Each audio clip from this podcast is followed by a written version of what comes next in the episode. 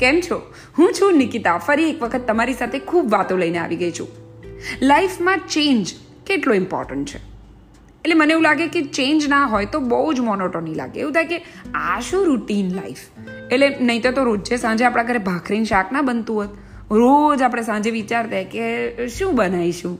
આજે પાસ્તા રાખીએ કારણ કે કાલે આ ખાધું હતું કાલે પેલું ખાધું. એટલે you you you need change અને એ ચેન્જને કારણે વસ્તુઓ બદલાય. સમય પ્રમાણે ચેન્જ થતી રહે. કપડાની સ્ટાઇલ હોય કે પછી બોલવાની સ્ટાઇલ હોય કે અમુક તમે ઘર જુઓ તો થોડુંક કેટલાક ઘરો તમને થોડા જૂના લાગે, થોડાક નવા લાગે બિકોઝ જો ચેન્જ ના હોય તો ખૂબ મોનોટોની લાગે.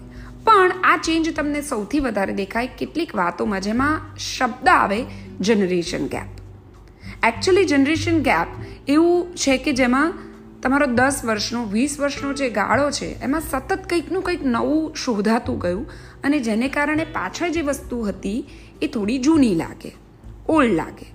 પણ નો ડાઉટ, બધી જ વસ્તુ ફરીને રિપીટ તો કરે જ છે. જેમ કે પહેલાંના ટાઈમમાં બેલ બોટમ પેન્ટ્સ પહેરતા હતા, તો પછી બૂટ કટ્સ આવ્યા.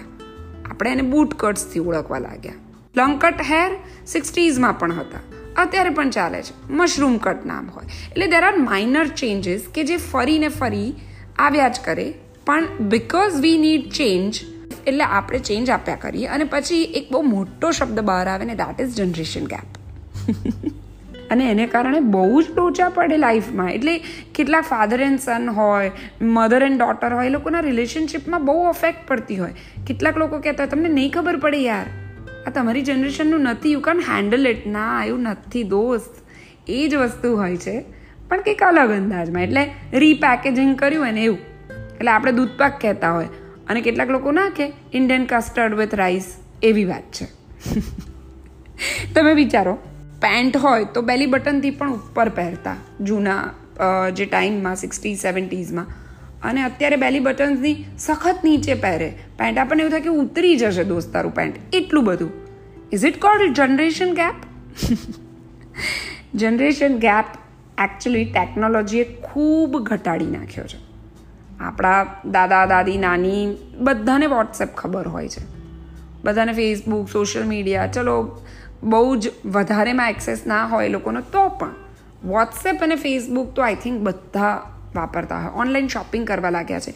એટલે એ ટેકનોલોજીને કારણે ગેપ ઘટી ગયો છે. So the simple thing is કે આ બધું થાય છે ચેન્જ માટે. લાઈફમાં મોનોટોની ના લાગે એટલા માટે. પણ ધીરે ધીરે એ શબ્દ તરફ જાય છે, આગળ મોટો થતો જાય અને એ that is called generation gap બાકી મેઇન વાત તો આ બધામાં સરખી જ રહેતી હોય. કઈ છે? મેઇન વાતો કઈ છે? સત્ય. સચ્ચાઈ. એ વખતે પણ સાચું ને સાચું જ કહેવાતું. અને અત્યારે પણ એવું જ હોય. પ્રેમ. પ્રેમ એ વખતે પણ એવો જ હતો. આ વખતે તમે અત્યારની જનરેશન હોય તો થોડા એડવાન્સ જાય તો પ્રપોઝ કરવા માટે આઉટર કન્ટ્રીમાં પેરિસમાં એફિલ ટાવરની નીચે જઈને પ્રપોઝ કરે. અને અહીંયા કાંકરિયાની પાળ પર બેસીને કર્યું હોય પ્રપોઝ કંઈ બહુ લાંબો ફરક હોતો જ નથી. ધ સિમ્પલ થિંગ ઇઝ કે બેઝિક તો એનું એ જ રહેતું હોય છે. કોઈ પણ જનરેશનમાં તમે રીડિંગની વાત કરો તો પહેલાંના ટાઈમમાં ડાયરેક્ટલી બુક વાંચતા હોય. અત્યારે કોઈ પણ એપ ઉપર બુક વાંચે કે કમ્પ્યુટર પર વાંચતા હોય. એટલે એનું એ જ થયું. કોઈ ચિઠ્ઠીથી પહેલાં પ્રપોઝ કરતું હતું હવે વોટ્સએપથી કરતું હોય. શબ્દો, ભાષા એની એ જ છે. પહેલાં લગ્નમાં લાડુ, પૂરી, વાલ એવું બધું હોય. મીઠાશ, ગળપણ એ એની મેઇન વાત છે.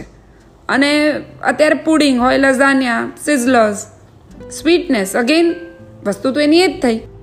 સૌથી મોટું એક્ઝામ્પલ ડાયમંડનું હીરા એ વખતે પણ એટલા જ ચમકતા હતા અને અત્યારે પણ એટલા જ ચમકે છે. કોઈ એવું કહે કે એ વખતે આટલા અંશે ચમકતા હતા ને એટલે એ ખરા કહેવાય ને અત્યારે આટલા નથી ચમકતા ને એટલે ખોટા કહેવાય.